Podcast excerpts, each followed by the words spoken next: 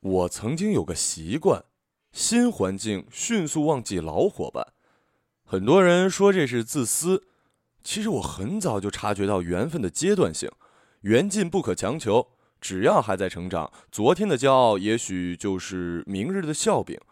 比如学校这种东西，就是半胁迫似的群落，你没有权利选择班级，没有权利选择师长，没有权利选择下铺的室友。毕业后，总会有人注定不再相见，区别只是谁先忘记谁。淅沥沥的秋雨天，我被分到全校设施最好的宿舍，站好下铺，咬着苹果，看着一个又一个陌生男孩跟随家人走进来。他们和我进来时一样，捧着蓝色被罩和迷彩军服。之后的半个月是无休止的踢正步、站军姿、军事理论。偌大的操场，秋老虎肆虐呀！上万名孩子在烈日下哆嗦。我至今都认为，大学军训是件无聊的事儿。老师和兵油子在小孩子面前耍够威风，却只留给他们了黝黑的皮肤和满腔的鼻屎。这种官僚味极浓的运动，实际上只有一个存在的价值：选美。镶满土黄的军帽下，姑娘们集体失去了魅力。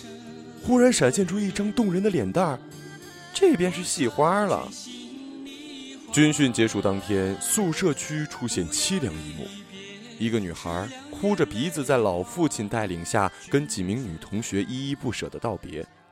大家说这个女孩子家里条件不好，在老家与乡绅的儿子有婚约，家里没同意她上学，她私自拿着通知书前来报道。师大生源多来自三线小城和底层农村，贫困生规模庞大。贫困生在这里的定义已经不是拿不出学费，是连借都借不到的那波穷孩子。他们大多来自西部山区，全家靠着坡上几亩耕地生活，兄弟姐妹好几个，还有一帮冷血的穷亲戚。拿不出学费就要申请贫困生资格，等待助学贷款。而即便是功德无量的助学贷款，也不是天上掉馅饼。毕业前你必须将它还清，不然就没有学位证。学费有了着落后，生活怎么办？靠着师大每月四十五元的学生补助根本不够活，你得去刷盘子、举家教牌、拖图书馆的地、上富家子弟的车。总之，靠一己之力完成四年学业。当然了。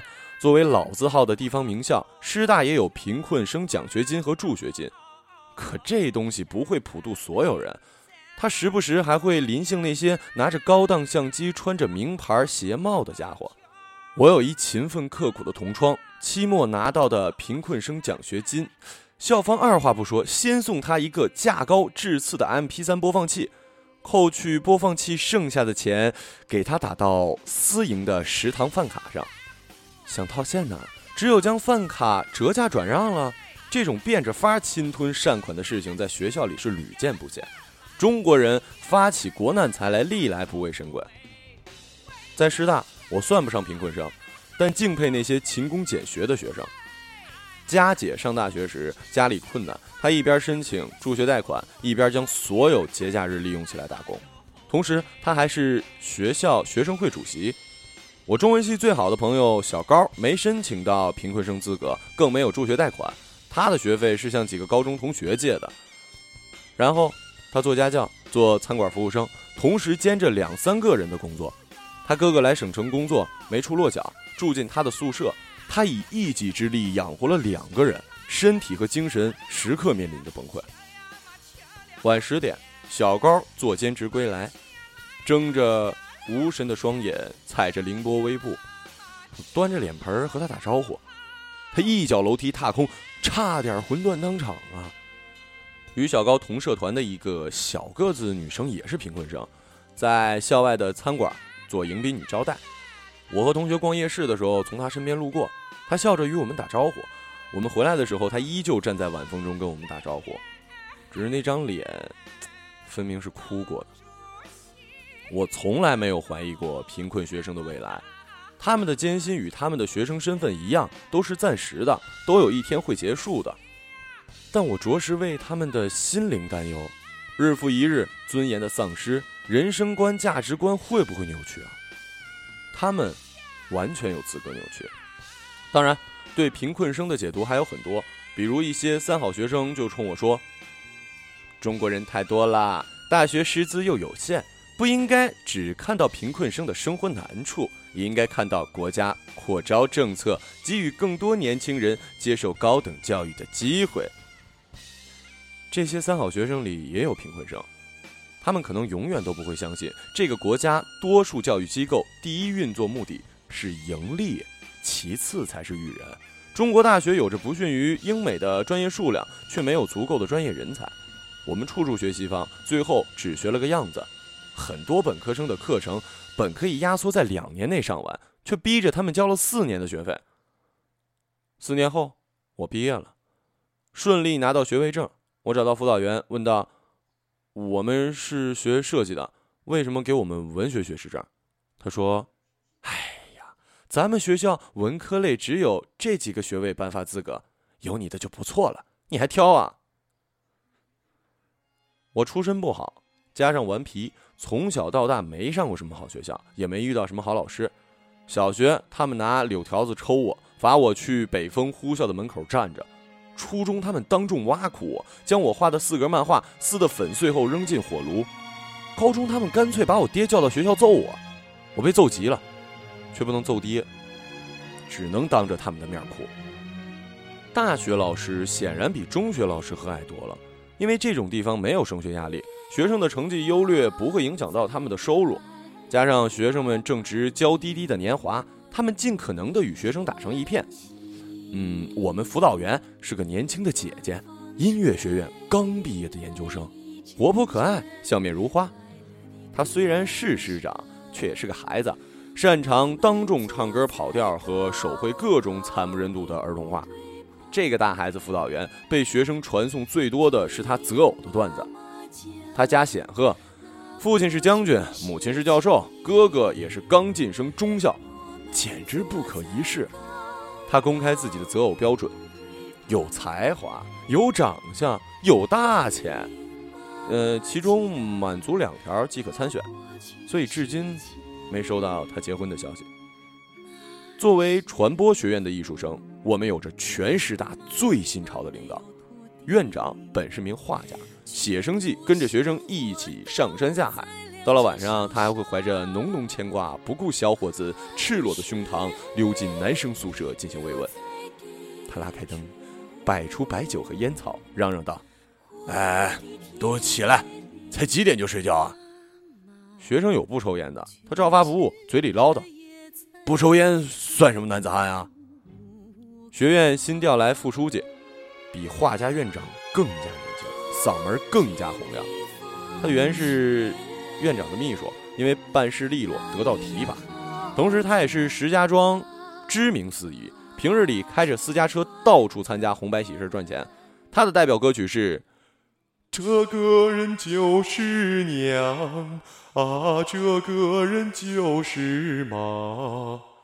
每次在学校大舞台唱这首歌，总能震翻全场。站在远处学校外的学生呆呆站着，真以为台上这位是。总政歌舞团来走穴的呢。学生最喜欢的永远是体育课。师大体育课根据志愿调配，每个学期都要填写自己的体育志向，包括我在内，多数人第一志愿永远选择舞蹈，但最后总会被筛选到其他课。我没气馁啊，孜孜追求，第四次在表格上勾上舞蹈，终于被分到了散打班。散打班是所有体育课中人气最低的，不是说大家不喜欢格斗，实在是害怕这个散打老师。他是学校体育部主任，他的课无论男女，上来就是几十个俯卧撑，不标准，踹你屁股。下课再做十几个俯卧撑，还是不停的踹你屁股。散打老师喜欢边抖肌肉边讲述他见义勇为斗歹徒的故事。他一遍又一遍地教育我们：不吸烟，不喝酒，每日坚持晨练，便可如他一般健美。二零零六年冬日清晨，人们在单杠旁发现他的尸体，脑溢血。春末夏初，师大女生集体开始饿肚子，因为游泳课又来了。蛙泳是师大必修课，但平原女子找水就紧张，一个个窝在浅水区发懵。游泳老师扯着一脸横肉说：“怕什么？都给我往深水区走，一脚把你们踢过去，喝几口水，什么都能学会了。”我们蛙泳考试最终全数通过，包括那个游了半截实在撑不下去换成狗刨的学生。游泳老师在岸边扯着一张横脸，不停地鼓励他：“你他娘的快点跑啊！”大三后，再没了艺术课与体育课，只剩下软件课和理论课。于是我开始频繁逃课，我连班会都不参加，整日闷在图书馆和宿舍里，笃信图书馆随便挑本书都能秒杀那些虚张声势的理论教授。可即便是理论课，也开始减少。渐渐的，传播学院变成了青年疗养学院，大把的课余时间接踵而至的节假日，让那里的学生更加散漫堕落。我们班有一神一样的女生，四年里她只有开学交学费和期末考试才现身。大家都说她和她的警察男友云游四海去了，可就这样的家伙，最后也能顺利的参加了毕业答辩。师大的毕业答辩同样是走过场，老师根本不看学生从网上下载的论文，只是象征性的聊聊天就算过了。也许是我逃课大王的招牌太大，坐在对面的两个老师准备好好释放一下成见。他们不屑地说：“王云超，嘿，你小子，我给你们上了一学期的课，没见过你几回啊！现在设计类工作竞争多激烈啊！就你这样，以后能不能吃晚饭都不好说啊！”你好自为之吧啊！五年后，从别人的口中得知，当初嘲笑我的两个答辩老师，一个因为和女学生约炮差点挨打，一个做生意失败掉光头发。读书，读书人不一定都有出息，更多读书人的心胸与性格决定了他们一生不过是个微不足道的小人物。在我眼里，那两个狗眼看人低的答辩老师，还不如当初教我的马哲克焦老师。焦老师除了在课上大声介绍自己是传播学院唯一姓焦老师，再无其他事情供我们回忆了。谈恋爱是大学著名的景观，每个中学时代饱受压抑的人，一上大学迅速脱下裤子。家境好的追求长相姣好，家境一般的冲身边姿色一般的下手。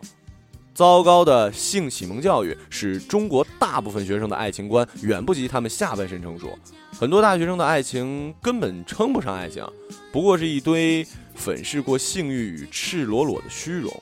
不甘心躲在厕所自慰的男生，被言情小说迷得晕头转向的女生，携手品尝真正的禁果，尝完上瘾了，开房租房，直到其中一方腻了，找个漂亮的借口离开。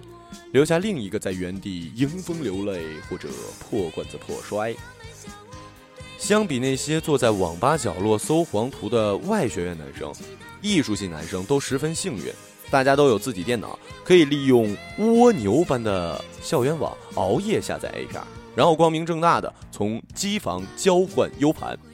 A 片几乎占据了师大艺术系男生四分之一的时间和精力。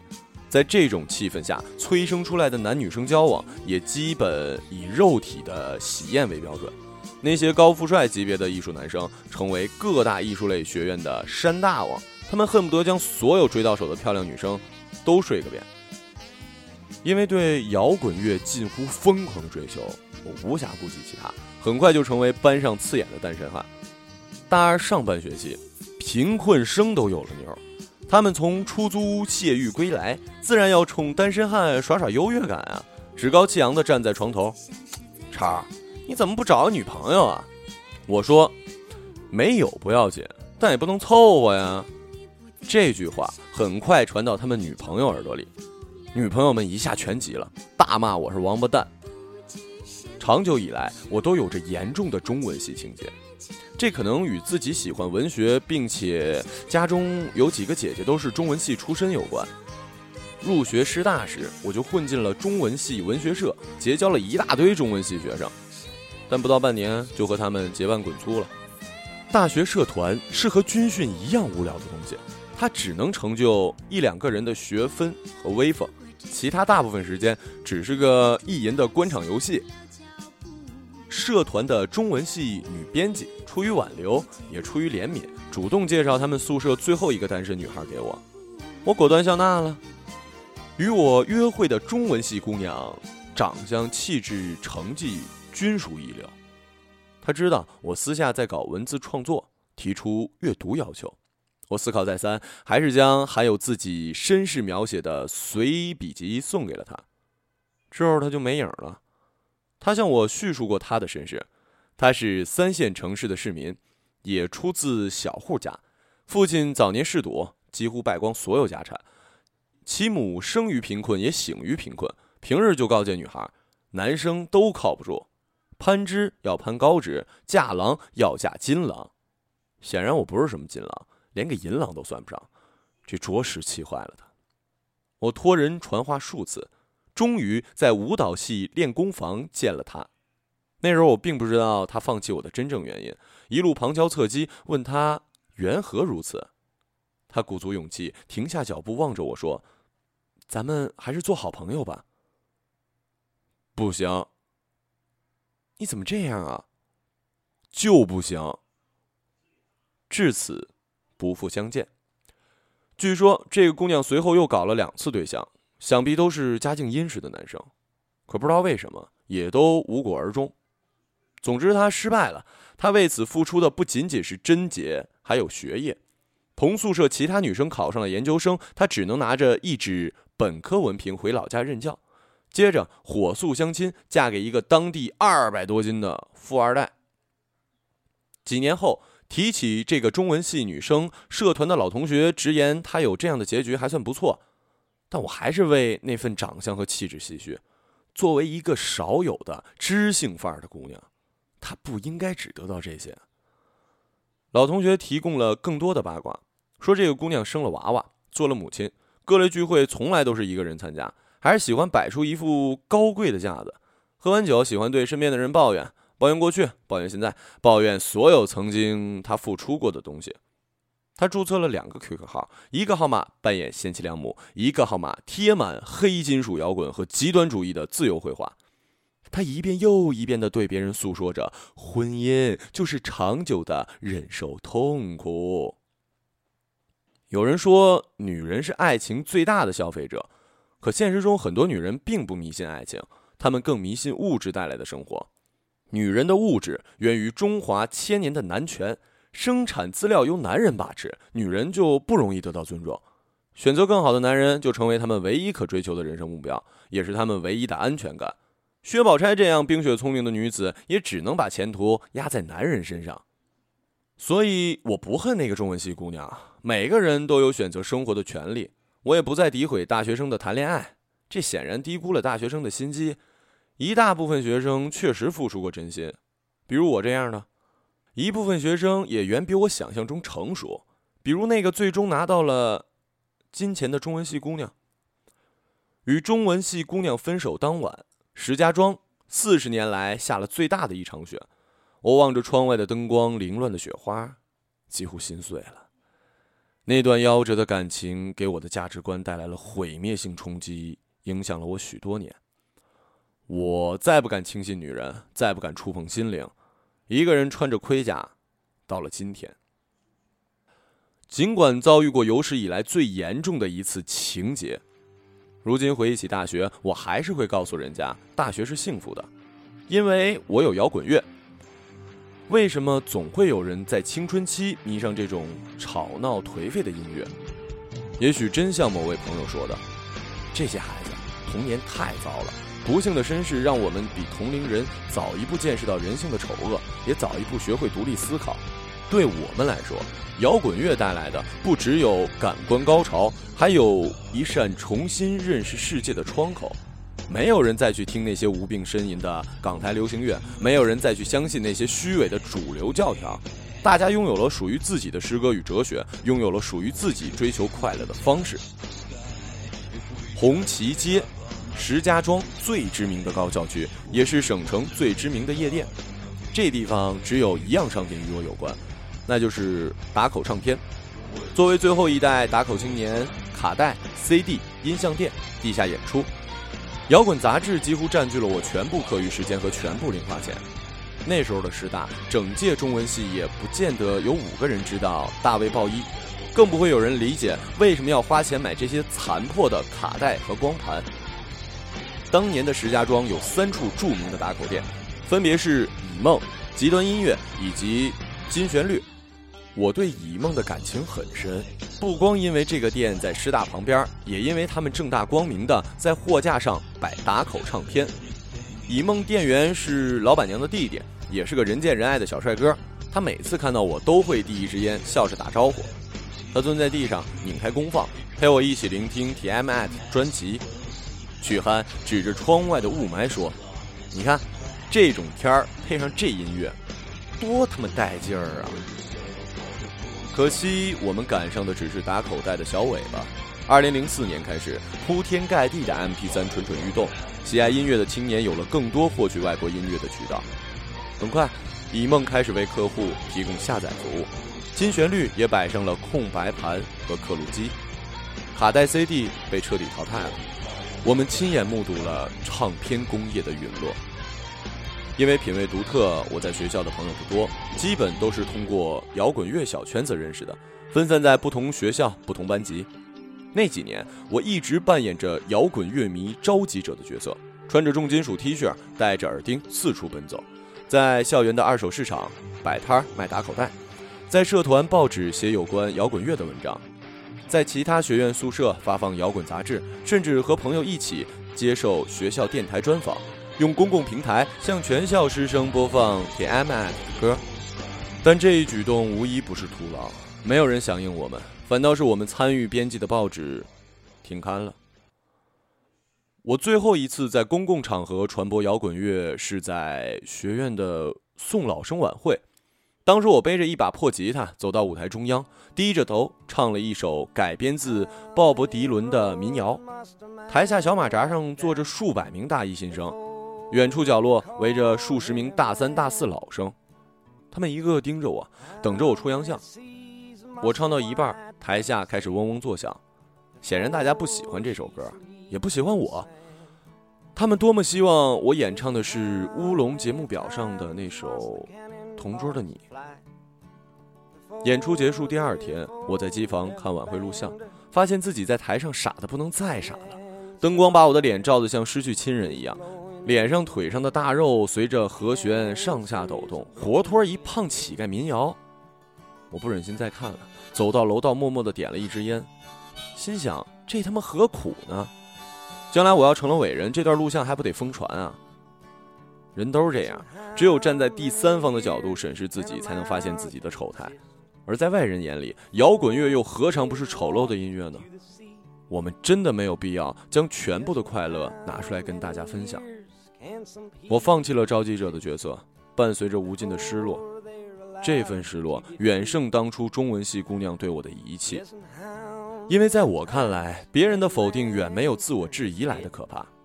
当你最引以为傲的东西不能给你带来理解与尊重，也就是孤独到了最深处的时候。我归还了朋友的吉他，扔掉床头的摇滚杂志，重新回到图书馆三楼，整整一年趴在厚厚的书籍上睡觉，等待这一切最终落幕。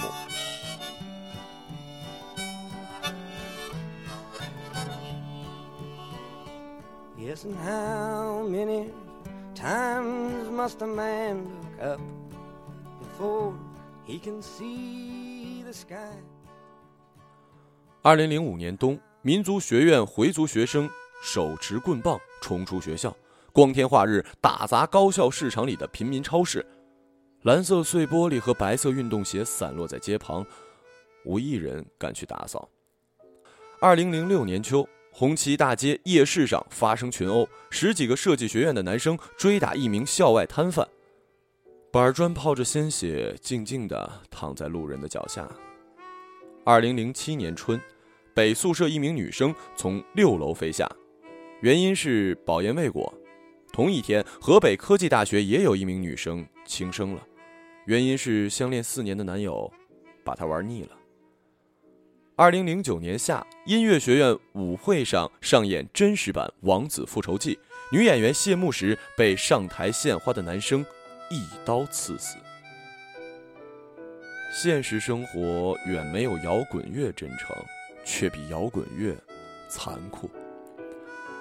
大四是就业的年份，已没有什么课可上，少数和老师关系好的学生获得保送，大多数学生自己制作简历，在招聘会上投递。我得到一家广告公司的青睐，成为班上首批签约的工人，吓了所有人一跳。在他们眼里，我就是个不务正业、逃课玩摇滚的败类。我这样的人根本不可能有什么出息，更不可能走在他们前面。我搬出学校，去淮安路一处公寓租住。离校前招来所有同窗，打开自己收藏的一箱子打口唱片，说：“要毕业了，没什么送给大家的。大家认识我也是从这个东西开始的，随便拿吧，喜欢哪张就拿哪张。”半个小时后，箱子空掉，我的青春。正式宣告结束。我最后一次停在舞蹈系练功房门口，透过灯火向内望去。女孩子们穿着统一的黑色紧身衣，扎着统一的马尾辫子，旋转着，跳跃着，细长的手指划破飘舞的光线，绽放的睫毛跳动流动的琴声，像一群洞窟不止的精灵。离开练功房，我的美好蜕变为邪恶。眼前师大的孩子们，他们将来会做骗子，会做走狗，会融入各种潜规则，会变成形形色色的坏人，因为他们向往美好的生活。昔日的大学同窗，如今从事业各个行业，靠祖上关系进事业单位，回家做人民教师的，在私企业做小主管的，开网店的，搞创业的。时光飞逝，岁月匆匆。男人们开始发福，女人们开始变形。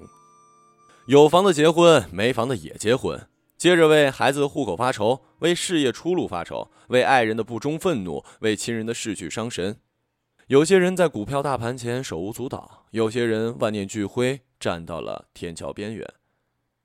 仅仅十年前，他们还都是那个跟着家人踏进师大、一脸青涩的孩子。我一直在思考一个问题。男人如何才算成功？男人们向往妻妾成群，车库成排，随从遍地，是钱，是地位，是名声。那有了钱，有了地位，有了名声以后呢？人生是不是只剩下吃喝玩乐？或者说，人生本来就是吃喝玩乐？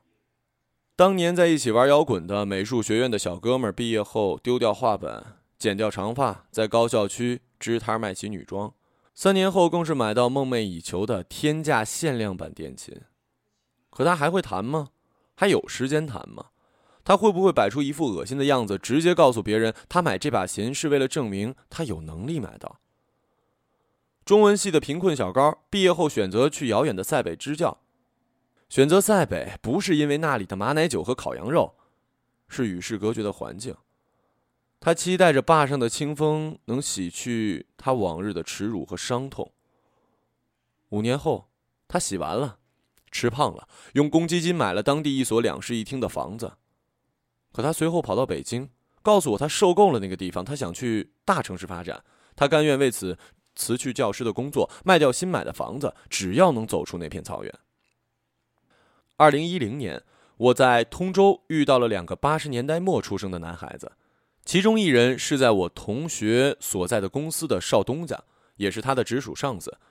这些人在我的住处冲我显摆他们的奥迪车，显摆他们漂亮的女友，显摆他们能够成熟的演唱周传雄的歌，练瑜伽，偷取 QQ 农场的蔬菜。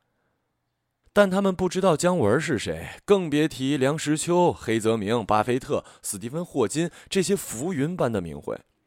他们生活的很幸福，他们会这样幸福的生活三十年，直到大厦崩塌。二零一一年，我回到师大，那里盘给了其他学校，图书馆、文学院的牌子没了，传播学院看起来更加陈旧。我们当年入住的宿舍区被当地政府回收，变成了鬼城。门窗生锈，灯柱破裂，杂草丛生，纸屑遍地。长长的树荫下，只有我一个人慢慢的走着。我努力幻想着这里曾经有过无数的年轻嘈杂的灵魂，却不过是一段与这里相似凋零的往事。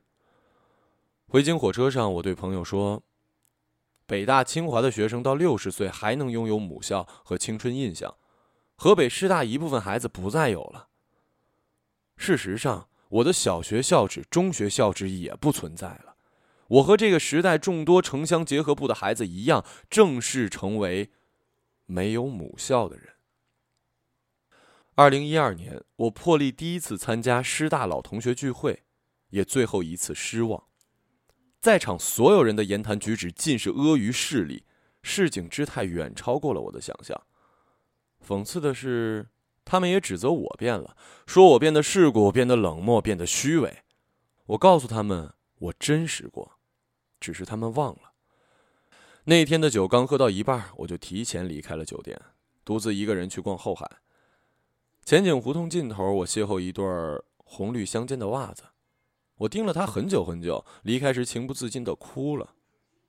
他如此眼熟，我竟想不起谁曾经穿过，是男生还是女生？是我曾经爱过的人吗？他们穿着这样鲜艳的袜子，在风中游走，像团燃烧殆尽的火焰。二零一三年平安夜，我终于梦到了那个中文系姑娘，她远远的站在舞蹈系练功房等着我，依旧那么年轻，依旧那么漂亮。我笑着走过去，告诉她我愿意和她做朋友，她也笑起来，问我将来有什么打算。我说我要去北京，他说为什么？我说也许那里有特别的东西，我会在那里租房，在那里工作。甚至爱上那里的一个姑娘，我会忘了她，忘了师大，忘了自己来自什么地方，因为缘分是有尽头的。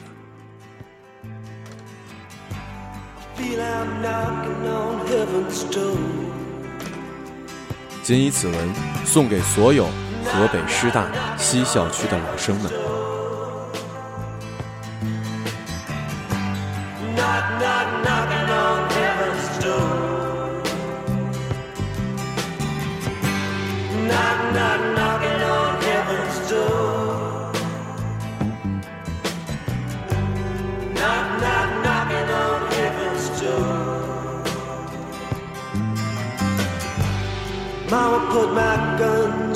Ground. I can't shoot them anymore. That long black cloud is coming down. I feel I'm knocking on heaven's door. Knock, knock, knocking on heaven's door.